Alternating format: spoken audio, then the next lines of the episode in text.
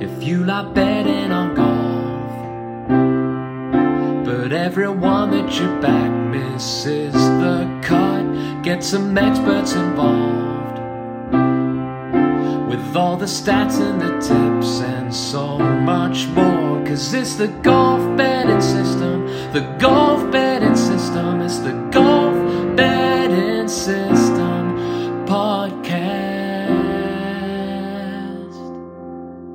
Greetings and welcome to the Golf Betting System Podcast 143. This is our 2020 Mayakoba Golf Classic, Golf in Dubai Championship, and South African Open episode. It's going to be stacked. Barry O'Hanrahan and Paul Williams join me, Steve Bamford, to discuss this week's PGA Tour and European Tour golf. Good morning, gentlemen. Morning, guys. Morning, everyone. This podcast is for listeners of 18 and above. Please be gamble aware. You can visit begambleaware.org for more information. And of course, please bet responsibly. Visit our world famous golf betting system website with our in depth betting previews, masses of tournament statistics, and our predictor models, all available completely free of charge with no paywall. Please subscribe to this podcast and drive the popularity of the show. We are on Twitter. Barry is at a good talk golf. Paul is at golf betting. I am at Bamford Golf. You can join our golf betting system Facebook group. The link is available in the description box. Plus, look out for the Steve Bamford Golf YouTube channel where I present the golf betting show every week. I just released this week's Mayakoba show, show literally five minutes ago.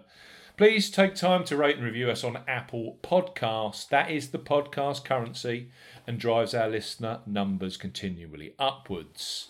Um, thank you for the reviews that you've given us recently. It's so much appreciated. It's untrue, and it really does help the show to be broadcast and for basically Apple Podcasts. 60% of our listeners use Apple Podcasts. It gives us a real leg up in terms of the coverage that Apple give us. I've got two to read out this morning. We've got a pack show, so I've got to move quickly. Uh, first review from Rusty Shane. He is in Ireland. His title is More Winners Than Hot Dinners.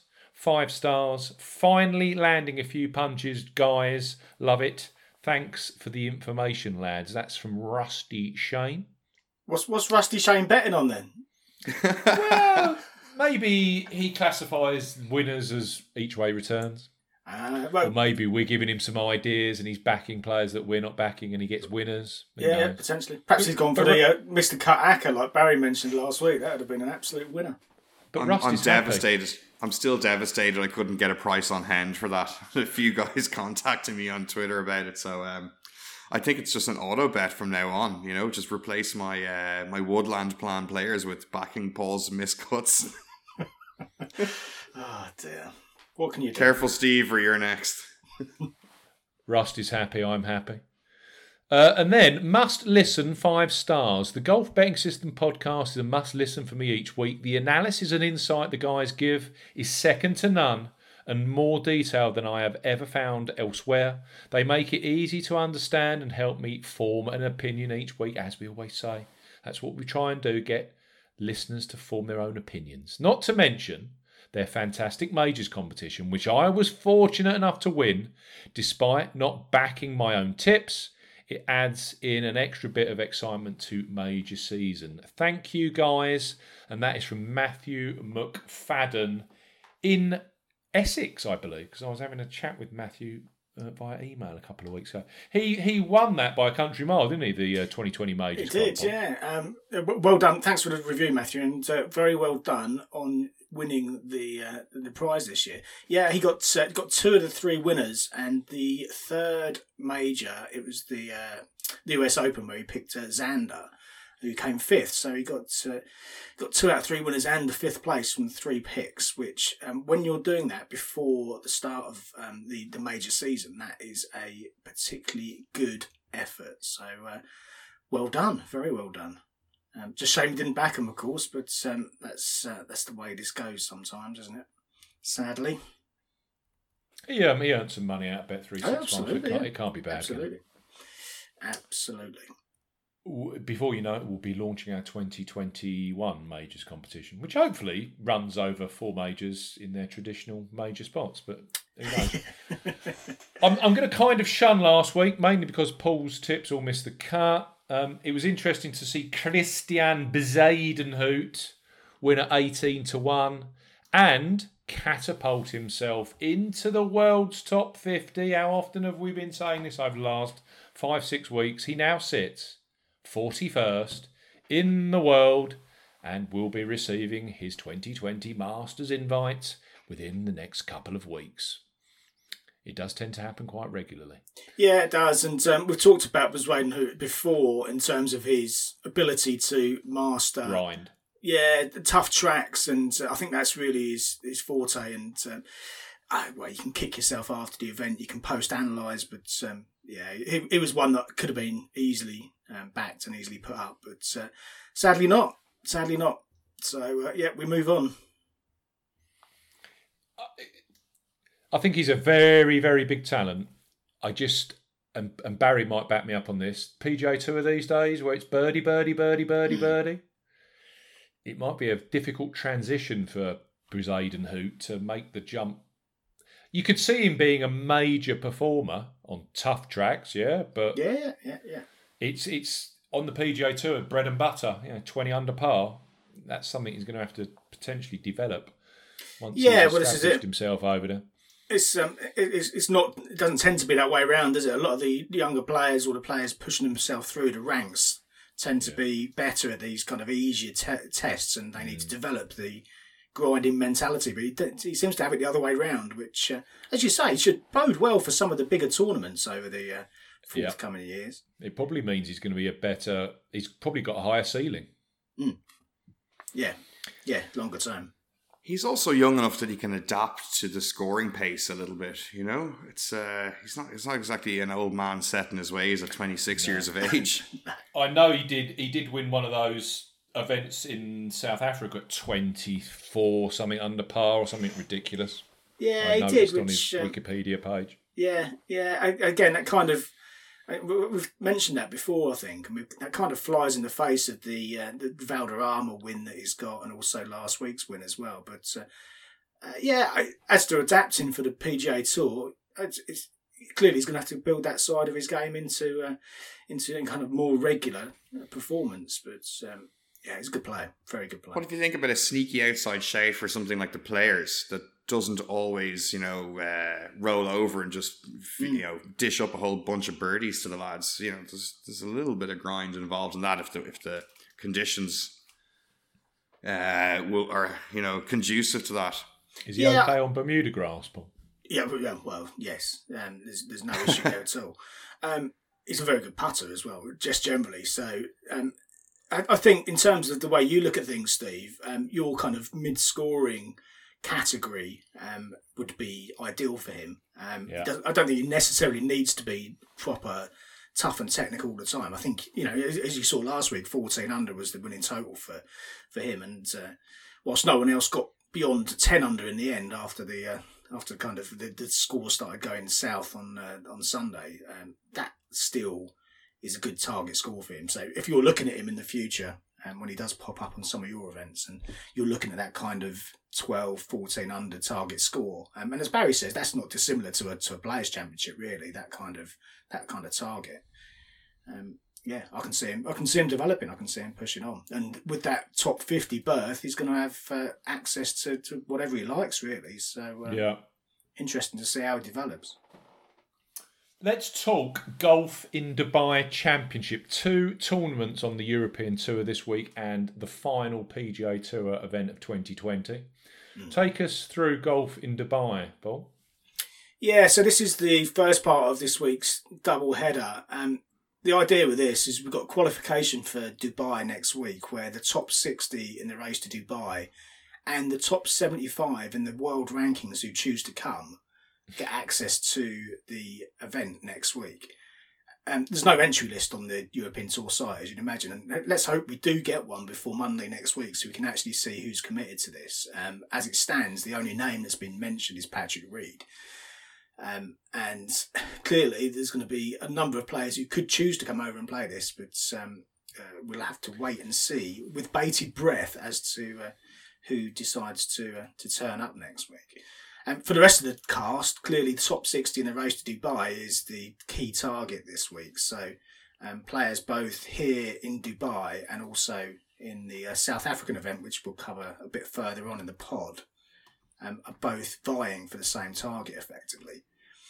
Um, this week, first though, we've got the fire course at Jumeirah Golf, Golf Estates um, is the host this week. So ordinarily we go to the Earth course for the uh, season finale, which we've got next week at Jumeirah. And this week we're at the fire course.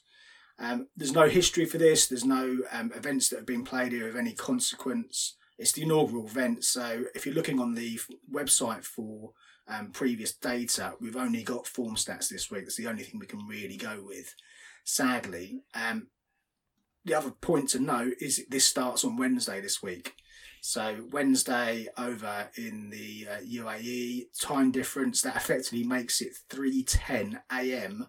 tomorrow morning, Wednesday morning when this event starts. So if you're looking to get a bet on, if you're looking to build your DraftKings teams, make sure you do them tonight before you go to bed um, over in the UK. Otherwise, you'll be sorely disappointed when you wake up in the morning and you find that uh, it's already started.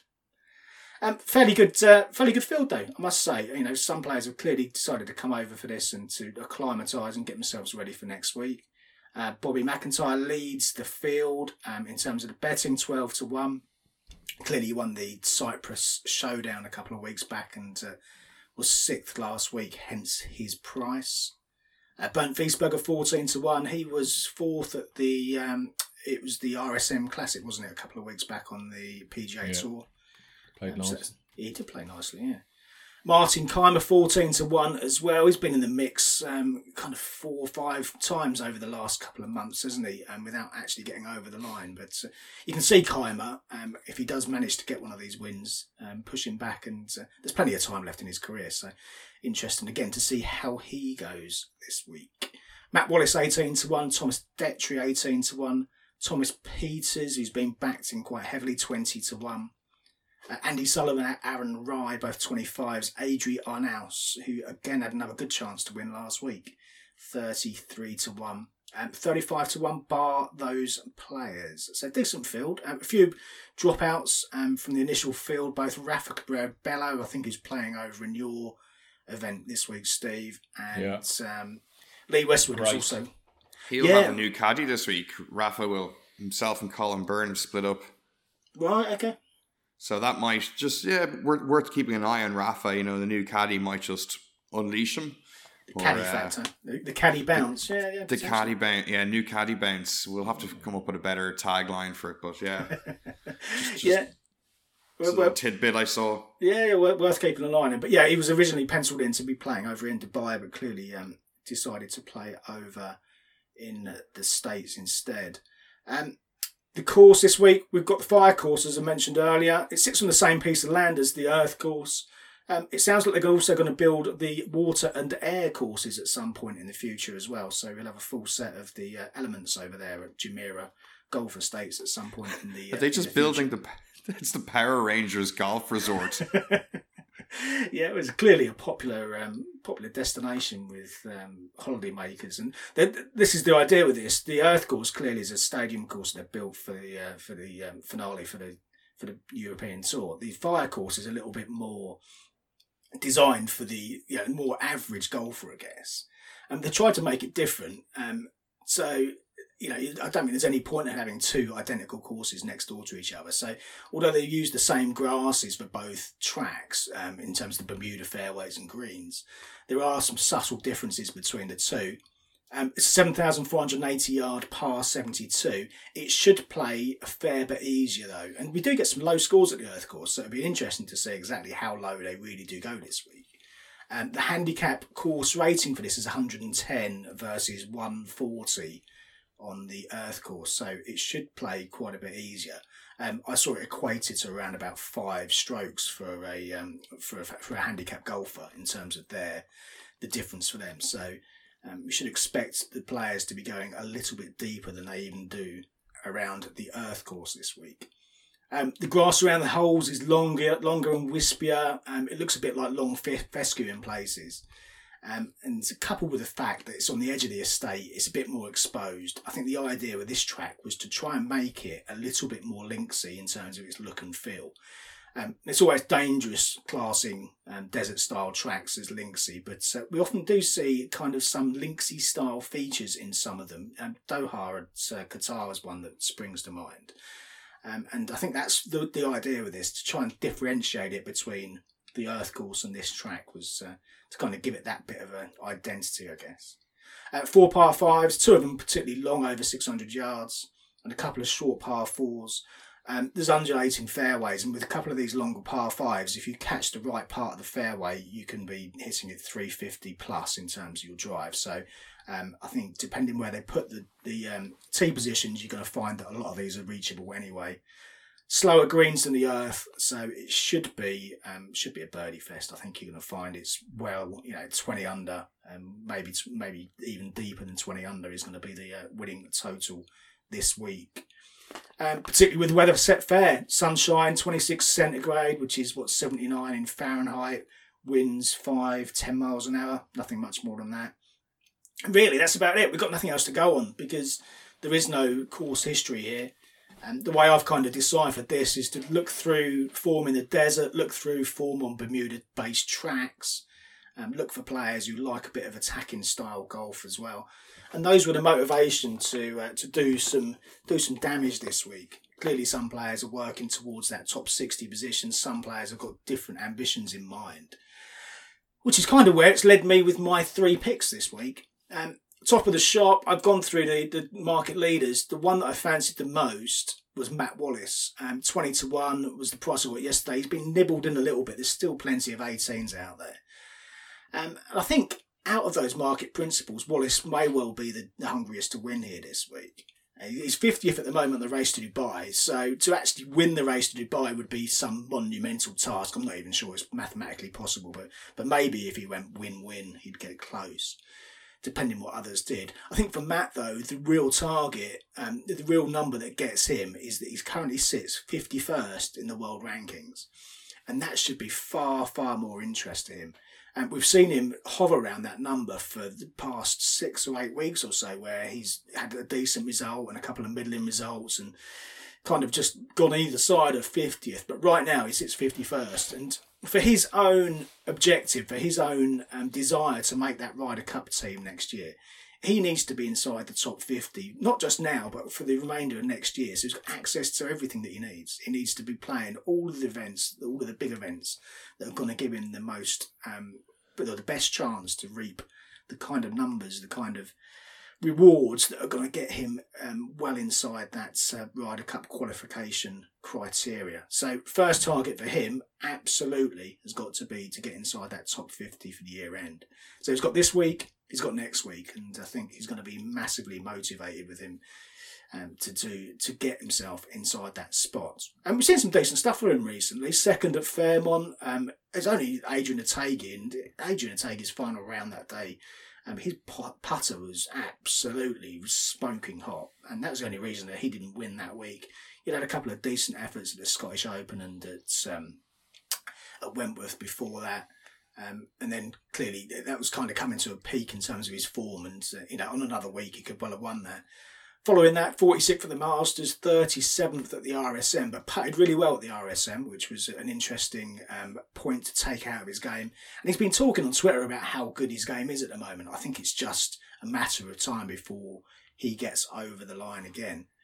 Bit of uh, Dubai form, particularly in the desert part, desert form in the past. Second at the Earth Course here, well next door in 2018. Second at the Dubai Desert Classic in 2019 as well. So doesn't mind a bit of desert golf, doesn't mind a bit of Dubai. And um, he's that kind of focused player who's, I think, going to give this absolutely everything this week. And while the putter's warm, he should be able to make the birdies that uh, we need to uh, to see him over the line here, I think. Uh, it's 20 to 1 for Wallace. Um, two slightly longer prices. Alex Levy, uh, 55 to 1, the price yesterday. Again, he's been nibbled slightly 50 to 1 at the moment, but still decent price there for Levy. He's one of these players who tends to kind of um, show you that he's playing well and then uh, goes on and, and, performs and potentially wins.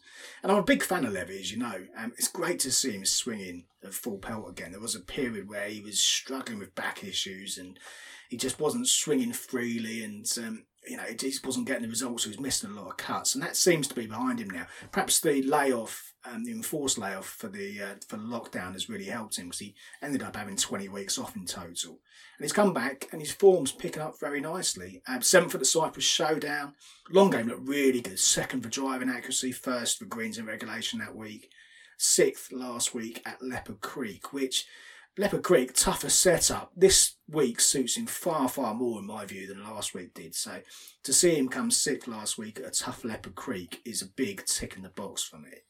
Um, and again, talking as we did with Wallace about uh, desert form, since the start of 2018, seventh in, Abu, seventh in Abu Dhabi, fourth at the Dubai Desert Classic, fourth in Oman, fifth in Saudi Arabia, and clearly comfortable in this part of the world. So quite happy to take a bit of Alex Levy around the 50 to 1 mark. And finally, of my three, Marcus Kinhult, who again I backed just at 80 to 1. There's still 70 to 1 available right now. And I think that's a decent price on him. Um, he skipped the last two South Africa events. Um, sensible man. I wish I'd skipped the last two South Africa events, I must say. Um, but uh, yeah, he's taken a couple of week, couple of weeks out to uh, recharge his batteries. Um, before that, we saw him finish sixth at the Scottish Open, 10th at Wentworth. Um, the Cyprus Showdown was his last outing. He shot 68, 68, 69, just failed to make the final day of this Cyprus Showdown. And depending where you look for your stats, that will show as a missed cut, but it's far, far better than that. So um, that doesn't bother me in the slightest. The point with Kinhult, though, 61st right now in the race to Dubai, so simply has got to perform here this week. Um, and you know, again, motivation should be strong with him. Um, second at the Nedbank in this equivalent event or the equivalent spot in the uh, schedule last year before the Earth course. And again, comfortable in the desert. Lots of form from both the Challenge Tour in the past, um, the European Tour. Third and seventh in Qatar from both Doha and the uh, the new track at Education City, I think it was this year. Um, so a couple of uh, decent top seven finishes in Qatar as well. Um, led the field for putting at the Scottish Open and was strong in terms of his long game at Wentworth. I mean, for me, there's lots and lots to like about Kinhult. Um, and uh, the the whole, you know, if there's a, a, bit of a dialogue around the fact this is a little bit linksy in style, then you've got his um, his win back at Hillside to draw back on as well. So, so yeah, I, I, I really fancy the chances of Kinhult to come in that uh, kind of each way positions. Um, Levy two potentially, and Matt Wallace to win this week. So they're my three against the field in this what 108 man field I think it is over in Dubai this week. Levy's he's definitely um, he he was right in the mix for that Cyprus showdown, wasn't he? Yeah, came was, from nowhere all of a sudden playing good golf, and like you said, if he if he's finishing top ten at a you know a test of a golf course last week, um, with momentum, with desire and confidence, this kind of course in the Middle East, where the scoring is going to be a hell of a lot lower, is right up his alley, isn't it? Yeah, I think so. I think Theoretically. so. You often, you often say that, don't you? Someone who it, it, the kind of the shackles are released at that point, and uh, he can uh, he can go and play the kind of expressive golf that he likes to play. And uh, yeah, I can see him making a lot of birdies this week, Alex Levy. Fingers crossed. Fingers crossed. Any other fancies from you two guys? Not from me. Baron? Uh, well, in in the theme of ridiculously long prices uh, being the predominant factor since we've uh, golf has returned, uh, I kind of had a quick peek at your um, predictor models, uh, Paul. Be nice if you had like a desert factor actually in there, just to just to be a pain in your side, you know. Yeah, yeah, it's, it's something potentially with the European side. It's all built into uh, the PGA Tour, which the stats are far more extensive for. But Mm. yeah, I know you guys try. I know you guys track it, and you've nothing better to do over Christmas. So this is going to gnaw away at you until you have a desert factor in there. Um, but just scrolling down the uh, the predictor rankings. I see Matthew Baldwin in ninth, and he was two hundred to one. So I was like, this is interesting. So let's dig into this a bit further on the fly research on the podcast. So in his last six outings, he has three top nines. Now, some are on been on the challenge tour, but he's still playing, and so I was like, that, that that's worth looking a little bit deeper. Does he have any desert form? And he actually does. So back in 2019 at the Troon Series, he finished second, and that was in Dubai Hills Golf Club, which, I mean, just on a quick cursory look, uh, has a, a, a similar-ish feel uh, to the fire course. I could be completely wrong on that, but I need to back up my pick so it looks the exact same. Okay. Um, and uh, he also won a tournament in Jordan that year. So I'm I'm just deducing from that he doesn't mind playing golf in this part of the world, and he is two hundred to one. So let's go make Christmas beautiful, Matthew Baldwin, people. Yeah, yeah, he's been playing some some nice stuff over on the um, on the challenge tour, and that, that ninth you mentioned, one of one of the uh, recent finishes was the uh, Scottish Championship up at Fairmont, which again, if you kind of draw this linksy style comparison um, in you know in some tenuous fashion to what we will see this week, then uh, yeah, not a bad shout potentially, Barry. T- tenuous is the word we need these days. You know, uh, you can build a narrative, a tenuous narrative about anything, really, Barry. Oh God, yeah, absolutely. I, I could give you a very very compelling argument to back anybody in the field, whether they're successful or not, is a com- completely separate thing. Um, I might I might have a look at Wil Besseling again, who who went pretty well last week, um, but just not quite well enough. Uh, so you know another fifty to one, somebody's playing pretty decent, and you know maybe this course uh, a little bit less. Um, last week's course was a little bit punitive, you know, so maybe this one is a little bit more uh, accessible and easy. Might uh, it might unlock him. He might just be like, "Oh, thank God, I can make a whole bunch of birdies this week and not be yeah. uh, not be scared of doubles every second hole." Yeah, yeah, it's it's it's a difficult one, difficult one to try and assess, isn't it? Because it clearly will free the hand of quite a lot of the players in terms of the style of play and being far more aggressive. Um, if Besseling could uh, putt, uh, you know, maybe gain a couple of putts per round over what he does at the moment, he'd be very, very competitive because his mm. long game is very strong. But uh, yeah, well, he's got he's got some some good results recently and 50 to 1 i don't like i might just rather than just uh, throwing him into the trash pile after only finishing 13th for me last week mm. just, uh, i might actually just stay on board one more week and uh, instead of the the early release which we've all fallen victim to patience barry i have none of it i think i found the winner of the mayakoba golf classic based upon previous PGA Tour winners this year.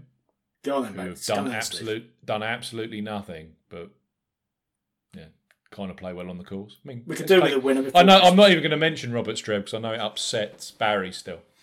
It's got to be Johnson Wagner, isn't it? A 500 to 1 this week. He's an absolute horse for the course. So Wagner it is, 500 to 1 to win. That's that's all I need to say, really. What could possibly? You could even have Matt Every seven fifties. Oh, podcast friend. Poor old Matt. Do you know what, Matt? He's actually, in fairness to him, he's getting a few holes deeper into his first round before he hits the eject button. So clear, clear, clearly, his engineers are working on a delayed fuse for the eject button when he hits it. You know, so it just doesn't it, they just need to figure out how to get him through the first 18 holes of the tournament and yeah, then uh, okay. then he miracles did, can happen he, he, did make it up to about the ninth hole um, three or four events back where I think it was yeah. four under through nine and I did start to get uh, a little more excited than normal um, that it, uh, it, carried that through because I think actually if it had it, had he got to minus eight I think he would have uh, he would have been first round leader but alas not it's a decent show this week in Mayakoba actually um, uh, since uh, the, Span- the Spaniards got involved, OHL, I don't know. I don't think they're sponsored now. It's another company I've never heard of. Um, presented by. Uh, you'd need to look on the PGA Tour website for me and dig it out. But um, it's a seven point two million dollar purse, and you know, and when the European Tour is trying to compete the Dubai Championship with a one million euro, is it or two million euro? Yeah, purse? Yeah, Yeah, you can see you can see right you can see why Rafa's kept himself over in Mexico for the week, can't you? Yeah, yeah. Well, Branden Grace has decided not to defend his South African Open Mm. title and is playing in Mexico. Yeah. Yeah. Justin Thomas, Dustin Johnson was meant to be in this, but withdrew after he's won the Masters. Um, uh, you can imagine what price Justin would have been to win, win this, or Dustin rather. Dustin. Yeah. Justin's the favourite. Brooks Koepka, Harris English, Berger, Ancer, Victor, Tony. T4 Tony's playing. That is, uh, you know, ridiculously crazy 16 to 1 price point. Henley and then Rickie Fowler. There's some good names in this. And then you've got the likes of Zalatoris, Conners, Joaquin, the Wunderkind, Niemann, Horschel, Ortiz, Todd, Munoz. Yeah, it's a good field. I like it. It's got to be the best. Mar- It's got to be the best Mayakoba Yes, field they've ever. ever. assembled, isn't it? I think so. And because the Tiger World Challenge Hit and Giggles has been cancelled this year, I think you've had a couple more of the bigger kind of names saying, well, I've always had a spot in my schedule, I played it. Yeah. And there's this PGA Tour rule where you have to, is it play every tournament within five years? And Yeah, just I think it crosses off the list, doesn't it? Yes, it mixes the pot up a little bit, doesn't it? And actually, it's not a bad place to go for a holiday, isn't it? Playa del Carmen in Mexico. Oh, it looks beautiful, doesn't it? Caribbean coastline. Looks nice. Um, Inns, that's what we're looking for this week. Inns. Um, are we going to have a sensible winner or are we going to have a 350 to 1? Well, I, I can't. There is one player actually at a good price I do fancy and didn't make my tips. I'll throw him out there straight away. It's Andrew Putnam.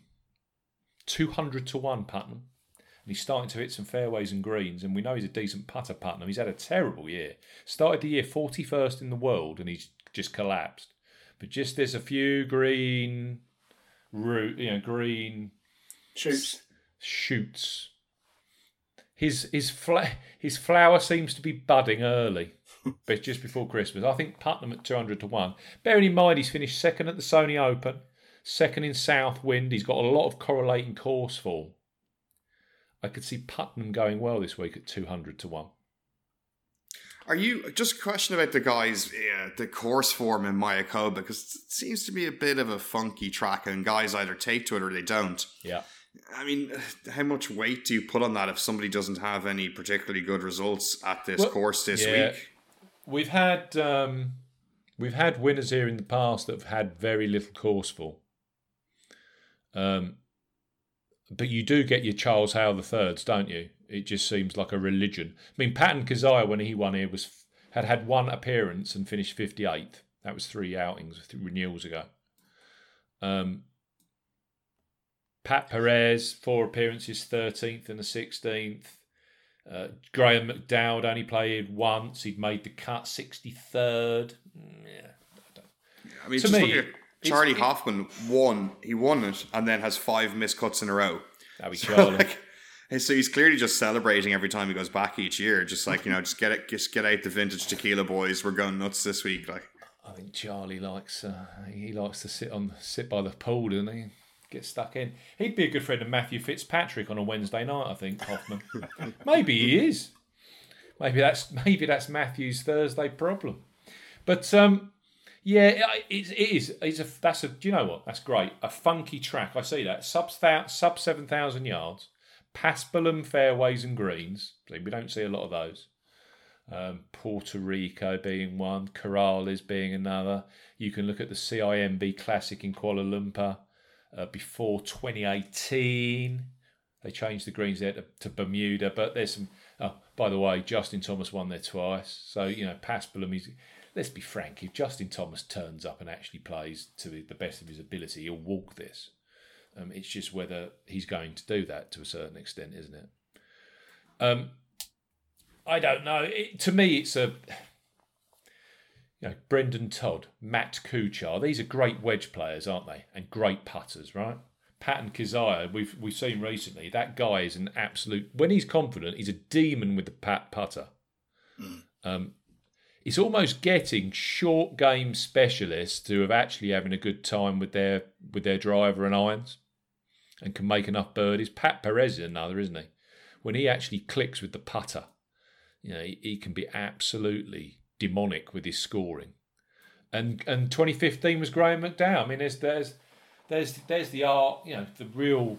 Again, it's a short course. I think the shorter players target this tour and think, you know what, you know, you've been saying this recently, Barry. I can actually go out and win this week on a golf course that doesn't actually penalise me for hitting it 280 yards off the tee. It makes no difference whatsoever. Hmm. It negates strokes gained off the tee. And actually, you look at it, it's um, it can be if you're if you're wild off the tee, there are enough mangroves and canals on pretty much every hole that just eat errant um, drives. You, you can rack up doubles and trebles here if you if you're really bad off the tee. Yeah, there's no kind of soft grey areas. It's very binary when you're a little, at that bit offline. It's like your ball is either good or it's gone. There's no zone of real doubt. you know these courses year in year out, but when you watch this, you watch it and you go, "My lord, it's quite a tough driving track." I know the fairways are quite wide. The rough's not penal, but when you go beyond the rough, you're into deep mangrove bushes and hitting it in the in canals. Yeah, no, you're you're you're into your bag to reach for another ball. That's what Yeah. you are. Exactly. So, you know, when I'm seeing Harris English ranking 126th for driving accuracy at the RSM the other week, at 12 to 1 on Sky Bet, it's not filling me with much enthusiasm. Because if he has another week like that off the tee, I don't care how good his course form is, he, he just won't compete. Mm-hmm. You can't do that. you know, you don't have a chainsaw in your golf bag, do you? Nah. to get through the mangroves. But if you're a if you're a strategic short sort who can just metronomically hit fairway, go to your ball, hit some nice approaches, and have a nice week with the putter, you can shoot very low to- totals around here. I mean, nine, 21 under, 19 under, 22 under, and 20 under the last three uh, four winners here. The forecast looks like there's going to be some rain Thursday, maybe Friday. Soften that golf course up so it's soft and receptive even more. They might not need to get the hoses out. Um, the wind looks, you know, typically Mayakoba, five to fifteen miles an hour. Nothing major. It's just going to be another huge birdie fest, isn't it? In my opinion, it's just going to be low, low, low. Um, the other angle I'm looking at, and I find this fascinating. You know, we Paul's mentioned Matt Wallace, where he is in the world. You, this week we've got Brendon Todd at 47th. These guys are scare, staring at a barrel this week. It's their last PGA Tour outing. Todd 47th, the defending champion. Fowler 49th. Streelman 52nd. Reavie 54th. Conners 55th. Henley 56th. So they're literally staring this World 50 bubble in the face. Some are fighting to stay in it. Some are fighting to get back into it. And you know, in the case of um, Corey Conners, I, it'd probably be the first time he's ever made the world's top 50. You've even you've even got Zalatoris at 60. If he had a good week, all of a sudden, Yeah. Will Zalatoris cracks the world's top 50. Yeah, Masters, here we come. Yeah. And I don't know, uh, and this is the kind of thing that I've been looking at here. Does a Chez Reavie, when he's really up against it, knowing he's got to have a big, huge week this week, has he got it? Has he got the materials? Corey Conners, he's been chipping away, and he tenth here, tenth there, eleventh here, twelfth there. Now he's literally staring this, and it's got to be right. Top seven, top eight finish Corey this week, or you're not making the world's top fifty. It's Russell Henley. You know, I've been popular on him recently. I didn't see so much from him at the RSM to all of a sudden the putter's gone really cold again, and you've got to think is that a mental thing? That you know, these are players that aren't used to playing under that intense pressure to hit a achieved target. Don't know. And Rickie Fowler at 49th, he is fascinating for me. I tell you, if I could have got Rickie at 40 to 1 this week, I would have actually backed him. I really would. Because he's got a great course record. There's again green shoots. He's hitting a lot of fairways. He's very, very good with his fairway hitting at the moment. He's hitting an ever increasing amount of greens. But I just 22 to 1. I just there is a 30 to 1 price out there at the moment. That's not a bad bet, I think, because Fowler's got to perform this week. He's got to keep that top 50. If he if he plays badly this week, does he jump on a net jet and fly down to Dubai? the, the offer's there, isn't it? Yeah, I expect uh, a lot of these players are going to. Well, I don't know. Can you find your form that quickly? The thing with Fowler is, I, I mean, I was looking at this earlier. He literally, if he can get a nice top thirty finish, he's safe. That top fifty berth is, he's pretty much tied up. Do you know? Do you know what the funny thing is about when you know you only really need to get to a top twenty finish, much like you know you need to just make the cut. Inevitably, that's where you will end up finding yourself settling in the tournament. Yeah, I think. Whereas if if if you know if you think about remember Ian Poulter needing to win the tournament, the Houston Open before the Masters to get in, yeah, that was his goal. No, there was no doubt, no cloudiness in, in his uh, goal for the week. It was do that. But if you're sitting there, Rickie Fowler, going, a top twenty gets me locked in. Watch Oh, me. yeah. Where is he most likely to finish in around the top twenty? For him to go that little bit above it, it might take a, a lucky birdie or two to kind of really kick him into the, the, the conversation about the high end. I'm not not saying he can't do it.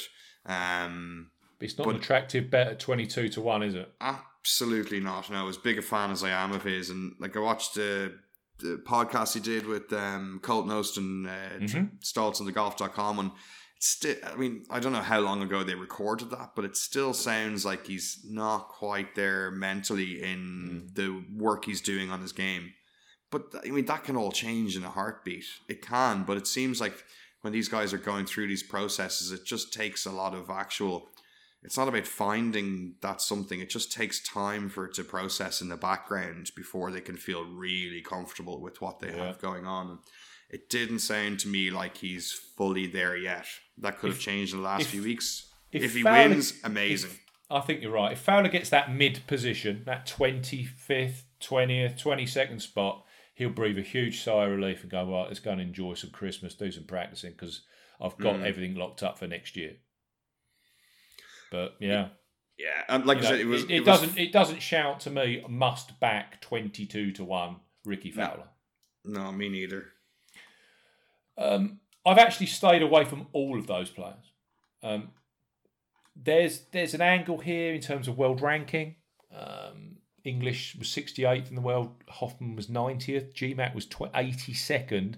Kuchar was the highest ever OWGR. He was 40th, which actually in mid-November, I don't think Kuchar would have been in. He wasn't in serious danger of dropping out the top 50, but clearly he thought, you know, he wanted to find form and get a victory. He hadn't won for a while. And then you get the likes of Perez, Kizzire, and Todd, who were a lot deeper in the world rankings, but came here hot fire. Um, Perez came off a top five or top six. Kizzire had finished something like 10th. Uh, and I think another couple of uh, top five or maybe two before winning this. And then Todd won the Bermuda Championship, and two weeks later, lo and behold, wins this. So they're the angles I'm taking. Um, I'm taking I'm taking a couple of players in that sort of 60 to 70 spot in the official world golf rankings. I'm taking a player ensconced in the top 50 with no world ranking pressure at all, but is actually starting to find his feet. And I'm hoping that at a good price, um, he'll go well this week because he's been playing some awful stuff until Augusta two weeks ago. And then I've gone for a couple of players who are absolutely white fire at the moment, who are in that deep official world golf ranking spot where they're not worried. They're just coming here to play and keep the momentum going. So that's where I'm at. I'm, I've got five tips. Um, the shortest is 50 to 1 for me. So I've got 50, 55, 70, and two 100 to 1 tips. I'd have liked Just, bit- just, just to confirm, I did not write these tips for Steve this week because that's right in my wheelhouse for for points. Like, I know. But this is the point. It, the, the, the golf, this tournament averages, the winning price is 79 to 1. Um, the shortest we've ever had was Harris English at 25 to 1. GMac won at 33s, and then it grows up to about 110 to 1, which was Todd last year. Bearing in mind, he just won the Bermuda Championship and he then won this again at 110 to 1. And I remember it so well, everyone was slapping their foreheads, going, I can't believe we didn't back Brendon Todd at 110 to 1 or 100 to 1 to win this. It was so obvious. But everyone, oh well, you, someone like Brendon Todd's not going to win twice on the trot. It don't happen, and the value's gone out of his pro. And yeah, lo and behold, he, he, he played again. Like he, he was fantastic in this last year, wasn't he? And he was- almost went three straight. Yeah, he did, didn't he? The there was a week in between it. Third. There was a week in between the wins, wasn't there? So it wasn't Yeah, as there if he just you know, jumped straight from one to another and, and did it No. literally back to back. There was a uh, there was a little gap which may well have helped him. But I'll be quick.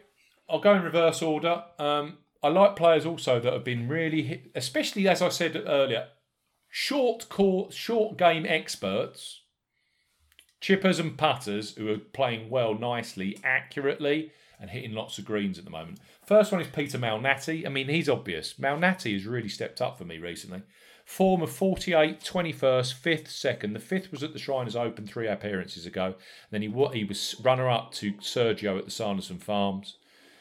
I think that 48th and 21st, I was on him at Bermuda when he finished 21st. He was first round leader. It got really whippy, 25, 30 mile an hour gusts. I think that changes the tournament then. It's more kind of holding on. That's not Malnati. But give him a course where basically you can go out there and say, go and shoot 62, Peter. And actually the wind's going to be fairly calm. I think that's more Malnati's MO. Um, he's just playing some really nice stuff across my trackers. He's got some excellent. I mean, he's 25th in this field for greens in regulation. This is Peter Malnati, for God's sake. Normally, he's like 144 out of 144. So he's clearly found something tee to green, and we just know he's an excellent putter.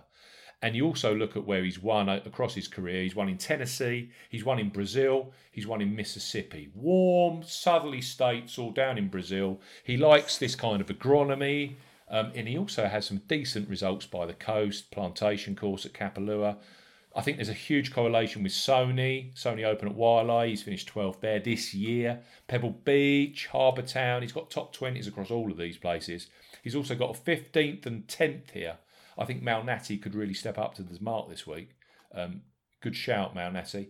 If we're taking this Bermuda Championship, I'm not, you know, make a lot of these older guys, they find some form. Uh, Stewart Cink did it earlier this year. He won the Safeway at a crazy price, and then the next two outings he finished 12th, and then he also banged in a fourth place at the Bermuda Championship. Strike while the irons are hot, really. While I'm playing well, I can actually guarantee myself a top 70 spot in the FedEx Cup playoffs. I'll be playing the BMW Championship in August. Big money, big dollars and they know that the, you know these two or three or four outings where the form and everything's good, they'll they'll wane away. So they make hay while the sun shines. I think Brian Gay this week, hundred to one with Paddy Power, eight places. Why is Brian Gay going to have a bad week again? Fifteenth for greens in regulation, fourth for driving accuracy, sixth for total accuracy, and sixth for putting average. Last time out in Bermuda when he won, I'll take the 100 to 1. He's a course winner. He's won at El Chameleon here in 08, Harbour Town in 09, Southwind in 09, PGA West in 2013. And, you know, winning totals 20 under par, 18 under par, 25 under par. He won PGA West in 2013. He can just go low when the birdies are there. Mm. And again, he's taken a couple of weeks off since the win. I don't see that as a bad thing. He's probably enjoyed himself, probably kept the game ticking over. I would have thought he's arriving here on a golf course where he's got a top five and a win, licking his chops, thinking, tell you what, well, let's go again. Let's have another good week. yeah, Let's Brendon fill those did it last year. coffers. Yeah, He's Look in the Brendan Masters next year. He's coming in with no expectations. Let's just play good golf, yeah? So I can see Gay and Malnati at treble, triple digits. Um, another one, he's metronomic. Tee to green, strokes gained, and also just accuracy GIR. Whenever you look at his numbers recently, they're outstanding. He's, he's playing some of the best golf in the world from tee to green. Adam Long, a point each way, 70 to 1. The other thing I like about Long, second year last year, I mean, that's obvious. He won the 2019 Desert Classic at PGA West. He shot 26 under par that week, beating um, Phil Mickelson. Um, and also, he's got some great form on Paspal- Paspalum, eighth and fifth at the Corales Championship. We were on him this year when he was fifth. He had a really good shot of winning the Corales and then um, didn't convert on the Sunday. But he's 75th in the world, Adam Long. And that actually stacks up very nicely with some of those official world golf rankings that we've seen of winners here. someone come in here confident. He had 11th two outings ago, top 20 odd at the RSM again last week or last outing. I can see Adam Long going very well at 70 to 1. The one guy at the elite end of the official world golf rankings where there's a bit of value in his price. I um, watched Pat Mayo this morning, and he was saying that over at DraftKings Sportsbook in the States, he opened at 60 to 1 this week. Mark Leishman. 13th at the Masters two weeks ago, um, or three weeks ago. He was fourth for ball, uh, fourth for ball striking, sixth for total accuracy. So basically, the amount of fairways and the amount of greens hit combined, and he was fifth for greens in regulation. He finished with a 68, which was tied best final round of Sunday at Augusta. I just think he's going to come here thinking, do you know what? I've actually finally found the ball striking that's been missing for a long, long time. You actually dug out, Paul, didn't it? That greens in regulation number was the best he's hit for over like 15 months, something like that. He's yeah, he seems to have improved massively, doesn't he? And you know, one one example doesn't necessarily mean he's going to, you know, it, it, could be a fluke. But we know with Leishman, he's a, a very capable player, and he's a, a, player who can get over the line. He can shoot low as well, can't he? There's there's lots to like with him this week. He can shoot very very low. He's got a great record by the coast. I mean, his record at the Open Championship made me uh, made me kind yeah. of blink. It was fifth at Hoylake, second at St Andrews, and sixth at Birkdale. Yeah. Across 14, 15, and 17. It's not as if the guy can't play linksy coastal golf. He can also shoot crazy under par, like you said. Uh, 26 under and 23 under. He won the BMW Championship in 17 and the CIMB Classic in 2018. Um, I just think he's going to get here, and rather than kind of feet up, let's have a few tequilas and have a laugh. I think he's going to. Do you know what? I'm actually starting to play some good golf. Let's see what we can do this week. 55 to 1. I fancy that. The other great thing about it, Barry pointed this out to me last week. Um, Leishman won the 20. 18 was it? Nedbank Challenge. Yeah, yeah in Dece- in the month of December. Yeah. And actually, you look at when he goes back to Australia, fourth, sixth, eighth, fourth, and second in the Australian PGA Championship. I know it's a grade or two down, but he doesn't just turn up at these these tournaments in December and miss the cut. He's got a win, a fourth, a sixth, an eighth, a fourth, and a second. He's got to get money for the Christmas presents. There's there's obvious motivation there. That'll do me, mate. Fifty-five to one on Mark Leishman in this yeah. field. Yeah, and you've got Abraham Ancer being back to the hilt at sixteen to one. He's never won on the PGA Tour. Bearing in mind, Leishman's won five times and won this year at Torrey Pines by the coast. Sign me up. The other one, uh, 50 to 1. Again, a guy that's coming off a win. A guy that's I was again blinking when I actually read this statistic. He's in the top uh, top sixty. Uh, let me find it. I think he's like sixty seventh or something like that in the world. So he won't be coming here going, oh, you know, he's, he's not a Corey Conners or a. It's not directly in front of him. He's oh my god, I've really got to do something this week. Um, he is sixty fifth in the world. He finished second here last year. It's Carlos Ortiz now, everyone's going crazy on Ancer, and clearly everyone in the media will be talking to Abraham Ancer and reminding him that he's never won on the PGA Tour. And wouldn't it be good if you won here, Abraham? And this, this course suits you brilliantly, Abraham. Oh, no and you're winning. You were in, the, you know, you're in the final group at the Masters, Abraham. You're playing some wonderful stuff. I mean, the local the local journos are really going to torpedo his chances this week, aren't they? And then Carlos struts in, won in Houston. Oh, well done, Carlos. You broke. I think he's got the actual mo to do brilliantly here. Second last year. Best thing of all with Ortiz is he's already won in Mexico. So he's from Guadalajara. He won the 2014 Mexico Championship on the Corn Ferry. Yeah. So he's actually a Mexican that's won in Mexico try and find others. I don't think you, are going to struggle at, at, a professional level at a Corn Ferry or a PGA Tour. That there aren't any. So he's already delivered in Mexico, which you know for a young player five years ago, that's a that's that's a good call for me. I noticed as well that 2014 series. I remember when he hit the PGA Tour, he was one of these kind of guys that five years ago was going to be the next big thing because he'd won three times on the Corn Ferry. He, he just strung result, result, result together. Um, I just think Ortiz. I remember last year we were all very impressed with how well that guy played.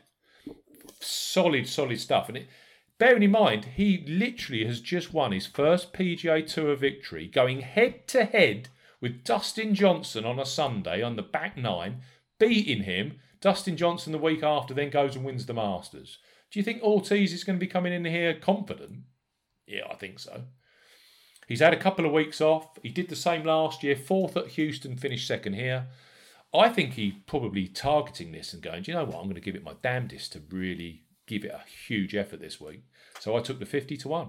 Carlos Ortiz, who's hitting greens for fun at the moment and putting beautifully.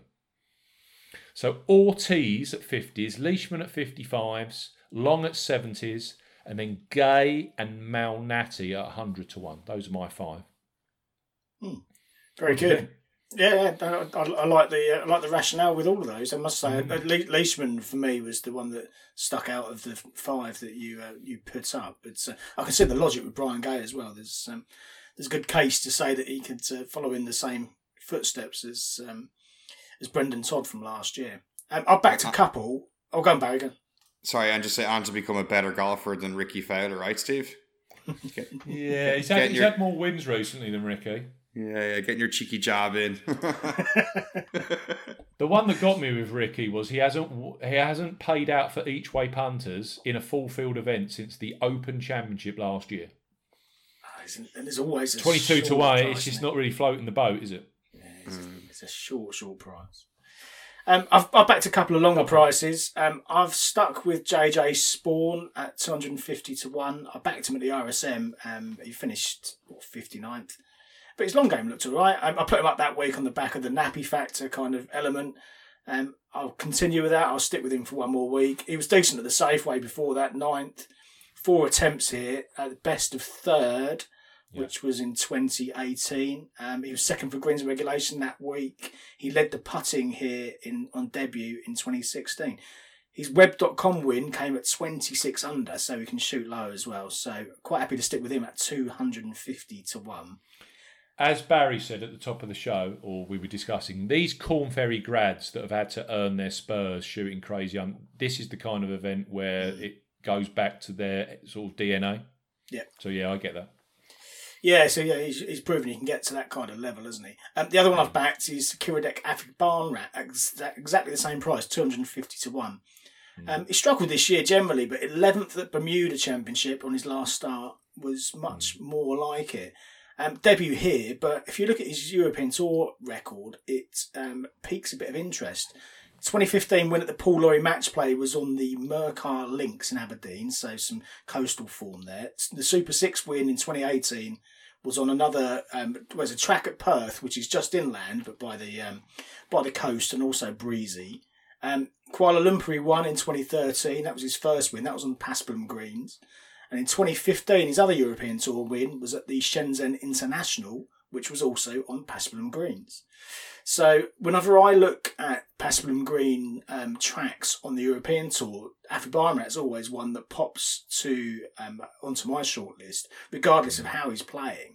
And the fact that he finished 11th on his last start on the PGA Tour, um, green light for me, 250 to 1. So um, I've gone for Spaun and Aphibarnrat. I will also back Matt Every first round leader, just in case, um, when the full field come, all, all, all of the odds are up for, for In the this first round leader field, market.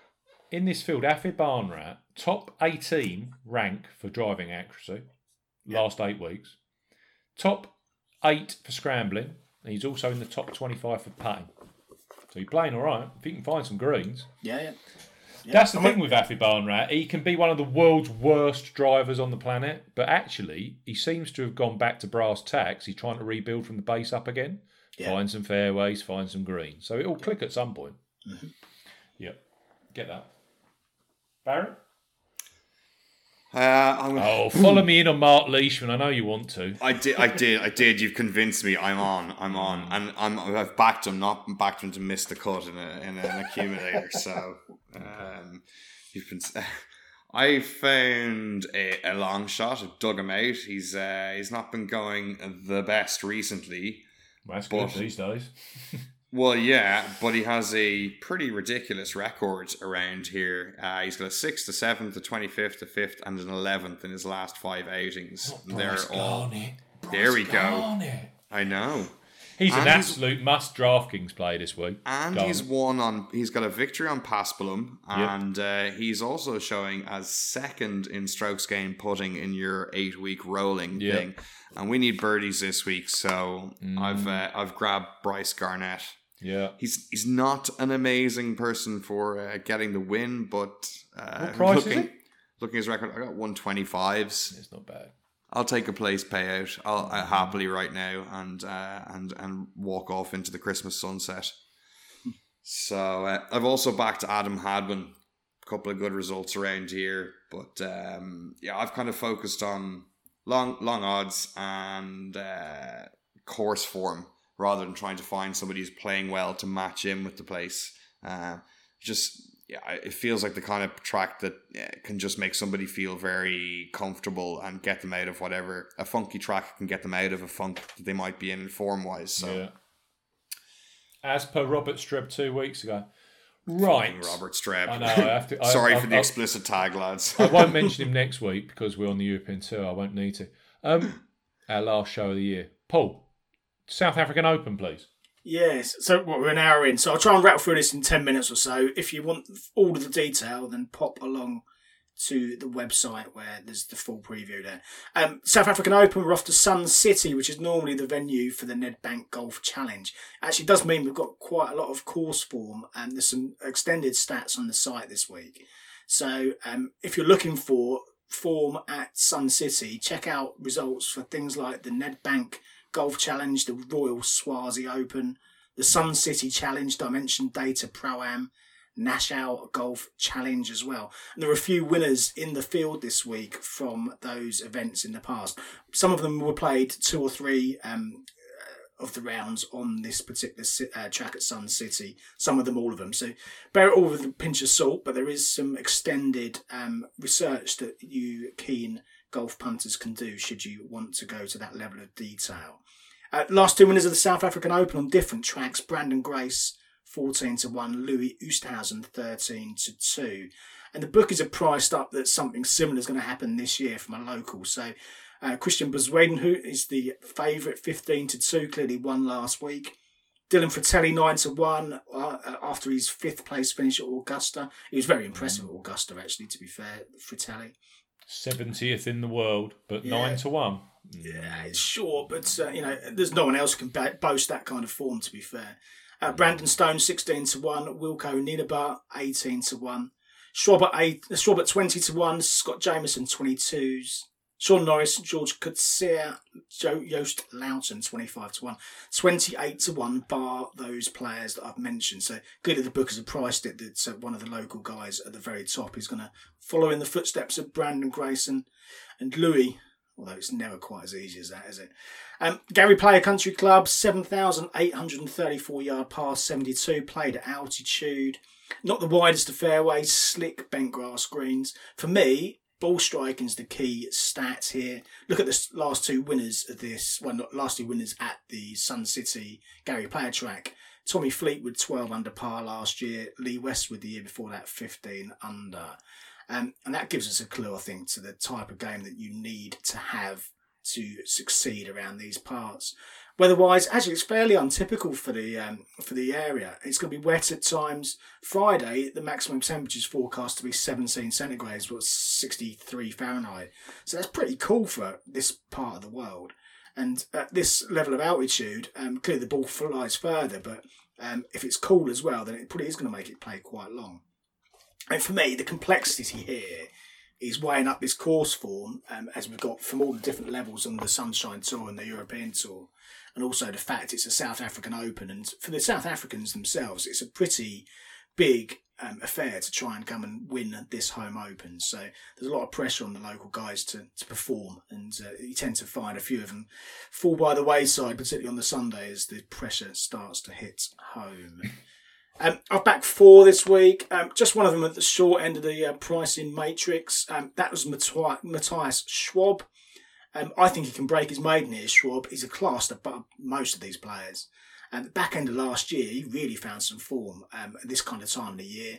Fifth at the Czech um, uh, Czech Open, eighth at Crans-sur-Sierre, second at the Porsche, fourth in Italy, fourth at the WGC HSBC Championship, which was a decent level. Second in Turkey, he was in that playoff that was eventually won five man playoff, I think. Eventually won by Tyrrell Hatton, and he was part of that. Yeah. And that was the closest he'd come. You know, and though all of those events, and particularly the latter ones, are all far stronger class than they're playing in this particular week. Um, warmed up nicely last week, 13th at Leopard Creek. His long game looked really good. He's been talking about his long game and how good it is on Twitter as well. Um, the bit that got me, best result of the year so far, was third at the Barracuda Championship on the PGA Tour. Yeah. And that track, um, you previewed it, Steve. The track over at Old Greenwood is one of these altitude tracks as well, isn't it? Yeah. Sits at about 6,000 feet. Um, and you Yeah. know, in terms of the metrics, in terms of the um, the way that the ball was going to fly further, it's very similar to the uh, to the numbers here. And he was excellent that week, tee to green. Um, you know, is, yeah.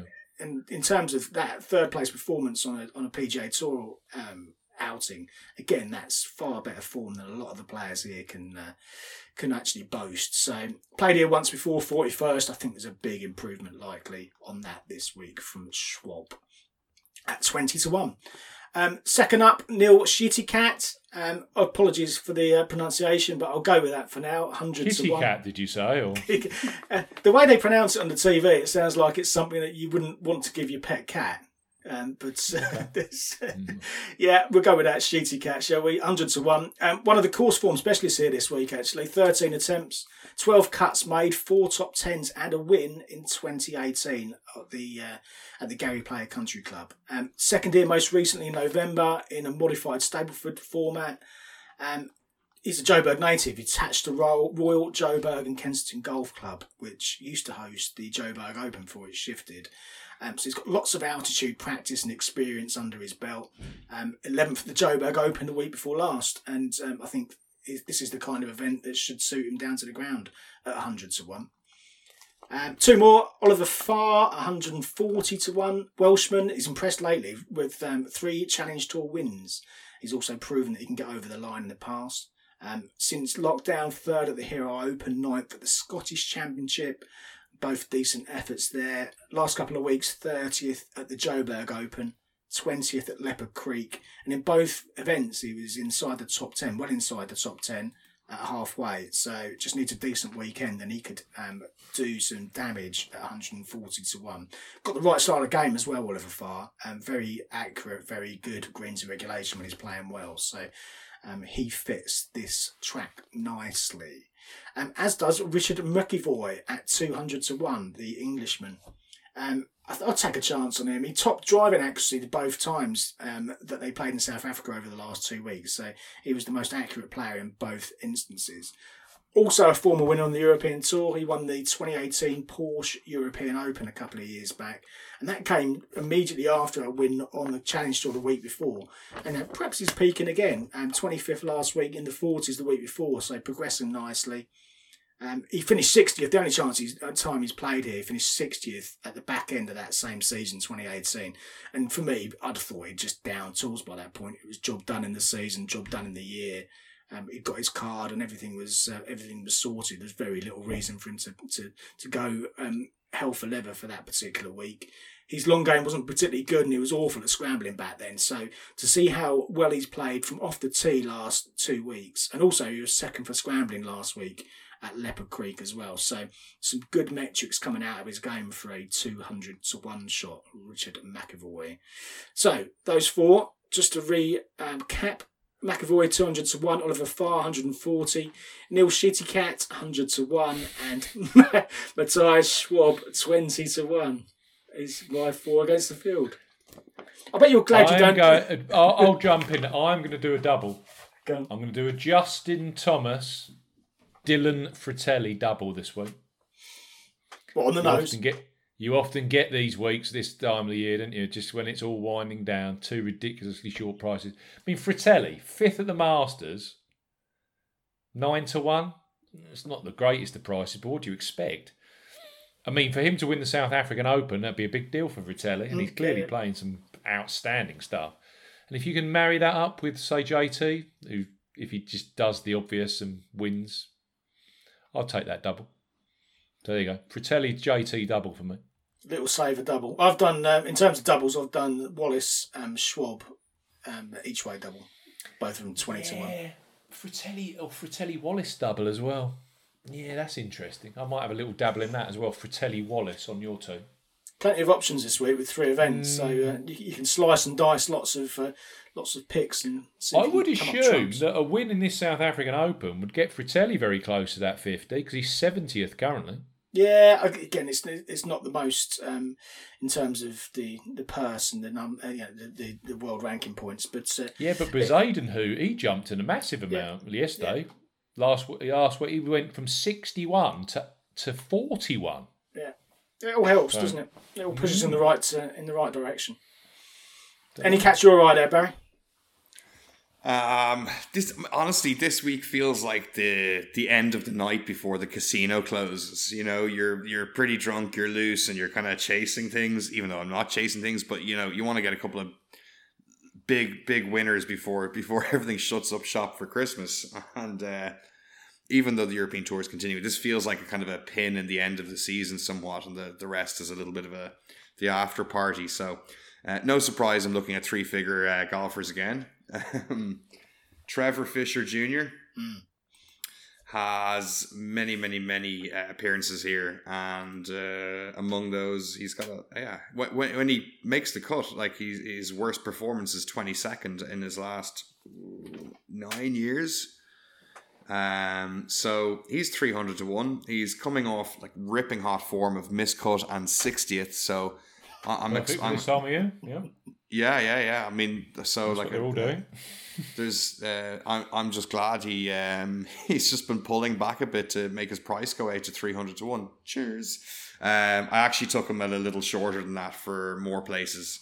So um, yeah, that's Trevor Fisher, and who is the other one I was eyeing up there? Uh, JC Ritchie. Is this the right tournament? So many tournaments this week. It's a killer. Yeah. JC Ritchie uh, has a third and a sixth here, his last two outings. Uh, again, I was really focused on his incoming hot form of miscut, miscut, you know, just to lower his expectations uh, and increase his price. So uh, hoping he just is a happy man when he's on this golf course and just bangs in another top six minimum. Yeah, some of the some of the locals will be clearly targeting this as their kind of the pinnacle to their end of season. So um, it wouldn't surprise me to see a few of them jump back from a, a string of poor form and put in a contending performance. If you can pick the right one out, then uh, as you've just shown, the the numbers can be big. That's the thing. It's uh, blind dart throwing, which is, uh, you know, why not? Give it a shot. It could happen. We've managed to get through three golf tournaments in an hour and 11 minutes. Well done, gentlemen. I hope you enjoyed it, listeners. It's uh, we will have one more podcast this year, which will be for the DP World Tour Championship, which is next week. Paul, Barry, and myself will be back for that one, and then the rest of December into January, we will be recharging our batteries. I wish you luck this week, gentlemen, especially Yeah. you, Paul. Yeah, I- I'm doing this. It'd be, it'd be nice to get a few through the cut line. Yeah, it would. yeah. Well, the, the, the good thing this week, Steve, is the, the fields are a little bit shorter, so there's there's a little bit more chance of them actually making it through to the weekend. So we live in hope. You know what's going to happen, Barry? Someone, on one of his will get a good start, and he'll, he'll get overexcited on the Thursday. Be, I know. I've got, I've got one in fifth place. Yeah, the the internal chats are great when these things happen. I, I I am not immune from the early excitement. No, so uh, no, I know it's good. Yeah, yeah. Well, look, we've got a tournament. Like we wake up tomorrow, there'll be guys on the course, so Mm. your day will be very strongly um, dictated by what you see on the first leaderboard you check tomorrow morning. yeah, that's Now, do you, true. Barry, when you do, when when you wake up, when it's halfway through the round on a um, on a morning and they're playing, they've been playing for three or four hours. Do Yeah. you start at the bottom of the leaderboard and slowly scroll up, or do you start at the top and go down? I'm a sicko, but I'm not that sick. I, I go from the top. Yeah. Yeah. No, I just uh, I, I couldn't go to the bottom and go all the way up. That's that's a pessimistic way of approaching it, as far as I'm concerned. I, I'm hoping to see my guys up near the top, and um, yeah, go, go go with a good out, out uh, positive outlook from the start. You go from the bottom, then, do you? It, it depends how I'm feeling about that particular tournament, but uh, Mm. yeah, sometimes just for a bit of fun and a bit of a change, I'll start at the bottom and slowly scroll up. Whenever It's I like- do that, I, I'll have, you'll scroll through 40 places and go, oh, I haven't got one in the bottom 40. And then all of a sudden you get four clumped together like tied 96th. Yeah, One, yeah. one over par. God's sake. That- that's that's like to, it's that's like doing a scratch card, you know. You're like ooh, ooh, ooh, Yeah, oh, no. and then and then and then you actually realize he's withdrawn instead. That's why you- yeah, yeah, I've missed his name. holes, Where the bloody yeah. hell is he? yeah. Yeah, that's Ah, very good true. stuff. Right, thank you for your time, gentlemen. Have a good, Yeah, cheers, uh, have a good week. We'll, I'll speak to you again next week. And thank you, listeners. We'll be back next week for the DP World Tour Championship Race to Dubai closing event. Goodbye.